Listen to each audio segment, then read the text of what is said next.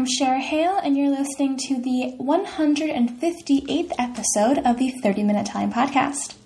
On today's episode, we're talking about something that I think really bothers a lot of foreigners who travel to Italy, especially the ones who have been learning language for even a short time. And that's when they go into a shop or into a museum and they try to use their Italian and they're answered in English. Probably one of the most frustrating things you can encounter when you've been endlessly and tirelessly devoting yourself to the language and you're answered in English. So that's what today's episode is about. I'm going to give you four phrases that are nice and then four not-so phrases that aren't nice, which are just for fun. You should actually use them. And we will help you prepare yourself for your next trip to Italy, where you can kindly tell the shop owner, "Please, sir, speak to me in Italian." You can find all of today's show notes at icebergproject.co /Italian/158. Without further ado, let's get into the episode.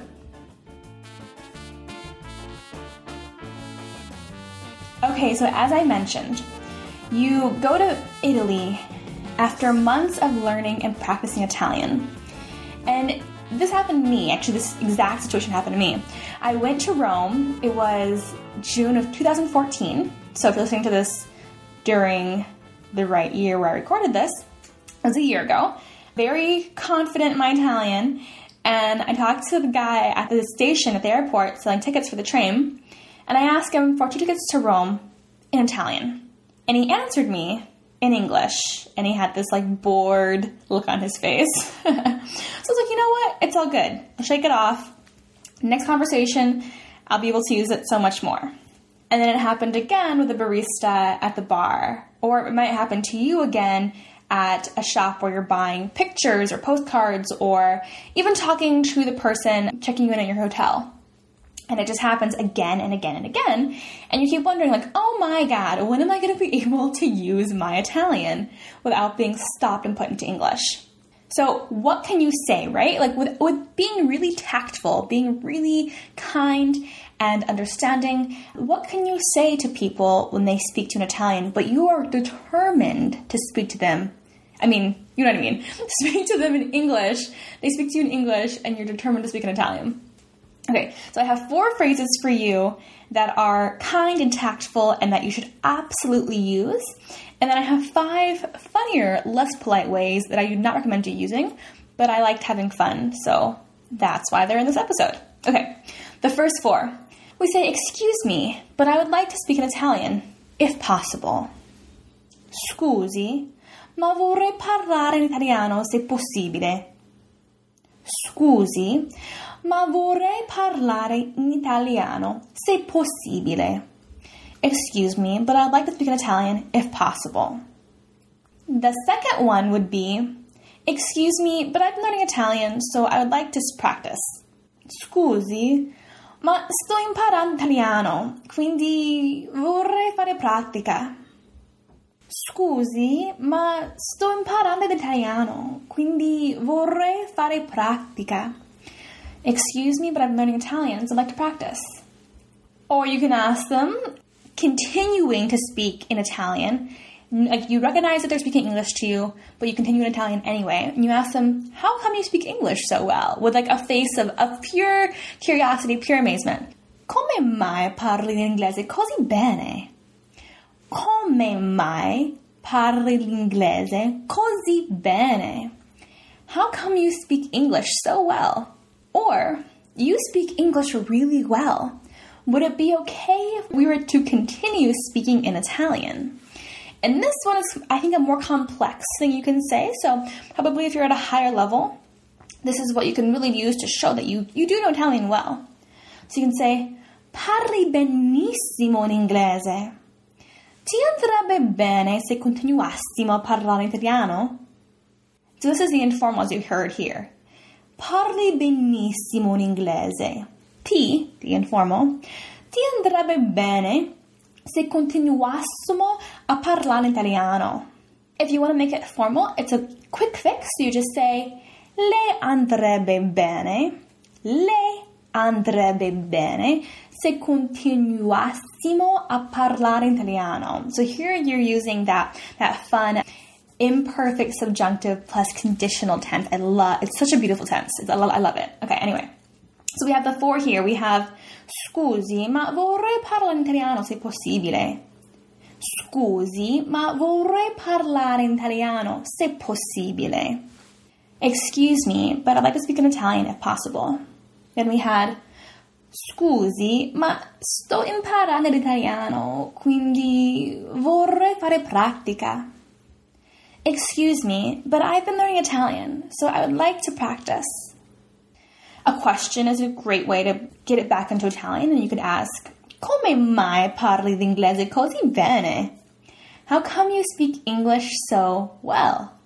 Come mai parli l'inglese così bene? How come you speak English so well? And if you really want to blow them out of the water with how good your Italian is, you can say, parli benissimo l'inglese. Ti andrebbe bene se continuassimo a parlare italiano? You speak English really well. Would it be okay if we could continue speaking in Italian? And then, if you want to go into the less polite ways, which I, again, 100% do not recommend doing, these are just for our own fun, you can say, enough with the English. Basta con l'inglese. Basta con l'inglese. Enough with the English. Or, parlami in italiano. Parlami in italiano. Speak to me in Italian, which is more of a command than a request in a situation. Or, I would not like to hear you speak in English. Non vorrei sentirla parlare in inglese. Non vorrei sentirla parlare in inglese. I would not like to hear you speak in English. And this one's very intense. Please do not ever say this, any of these, really. Right now, I would like to slap you for speaking to me in English. I've been waiting for this moment for years. In questo momento vorrei darle uno schiaffo perché mi sta parlando in inglese. Stavo aspettando questo momento da anni. In questo momento vorrei darle uno schiaffo perché mi sta parlando in inglese. Stavo aspettando questo momento da anni. And then you could always pretend to not speak English, and that's an option. And you can just say, che lingua sta parlando? What language are you speaking? Che lingua sta parlando? What language are you speaking? So, I'm going to say this for the probably eighth and final time. Don't use these. Just use the first four. They're much more polite, more tactful, and will probably open up some good doors for you to further the conversation if you wanted to do that. Now, my final note for this episode is that when people switch to English, I want you to realize or recognize that it usually isn't about you at all. When someone hears you speaking Italian and they switch to English, it can be for a variety of reasons. Number one, they see that you're having a hard time and they want you to feel more comfortable. If they have English at their disposal, that's what they'll do. They'll want to make you feel more comfortable, more understood. It's a very human thing to do. They've been learning English and they really want to practice. That's reason number two, that they could have been learning this for years as well. And they're like, oh, you know what, finally an American, I can try my English on them. Let's see what happens. Or three, they're used to speaking English with tourists, so they switch out of routine. Maybe every day they see 200 tourists and probably 195 of them don't speak Italian. So, out of just pure habit, pure routine, they answer probably with a bored look on their face in English. And it's really not about you. It's more about what they've become used to doing. So, these are just the three reasons that I recognize. I'm sure that there are always more, but don't hold it against them when they speak to you in English. Don't think that it's because you have a bad accent or that you sound awful or that, you know, they think that you're not good enough to speak their language. It's always not about you. It's about them. So just keep that in mind. Now, I do have a cocktail party fact for you. I know I've been slacking on those lately, so hopefully this will make up for my lack of presence in this area. So personal fact about my life, if you care, I recently moved out for the first time on my own. As you probably guessed and know from my emails and just my pictures, I'm fairly young. So it's my very first time, besides living in Italy, that I'm living on my own. So I love to cook, and I've been having so much fun cooking, especially Italian recipes, on my own. And I was on this website called thekitchen.com, and I found this recipe for an Italian dish called pizzoccheri. Pizzoccheri. It's spelled P-I-Z-Z-O-C-C-H-E-R-I. It's a lot of double consonants. Okay. Pizzoccheri. But specifically, it's pizzoccheri alla valtellinese, which I was told, or I looked up, is a region in the north bordering Switzerland. And apparently, this is a dish that they make often in the wintertime because the land is not very... I guess during that time, only potatoes and cabbage will really thrive. So they make this pasta. It's like this kind of like a short kind of a pasta. I don't know how to describe it. You can look it up later. But they put potatoes and they put cabbage in it, and I think also some spinach, depending on like who was making it or like what part of the region they're using us. And it looks amazing. So I'm gonna make it next week. I'm gonna try, and I'll let you know how that goes. But you should try it too. It's called pizzoccheri alla valtellinese.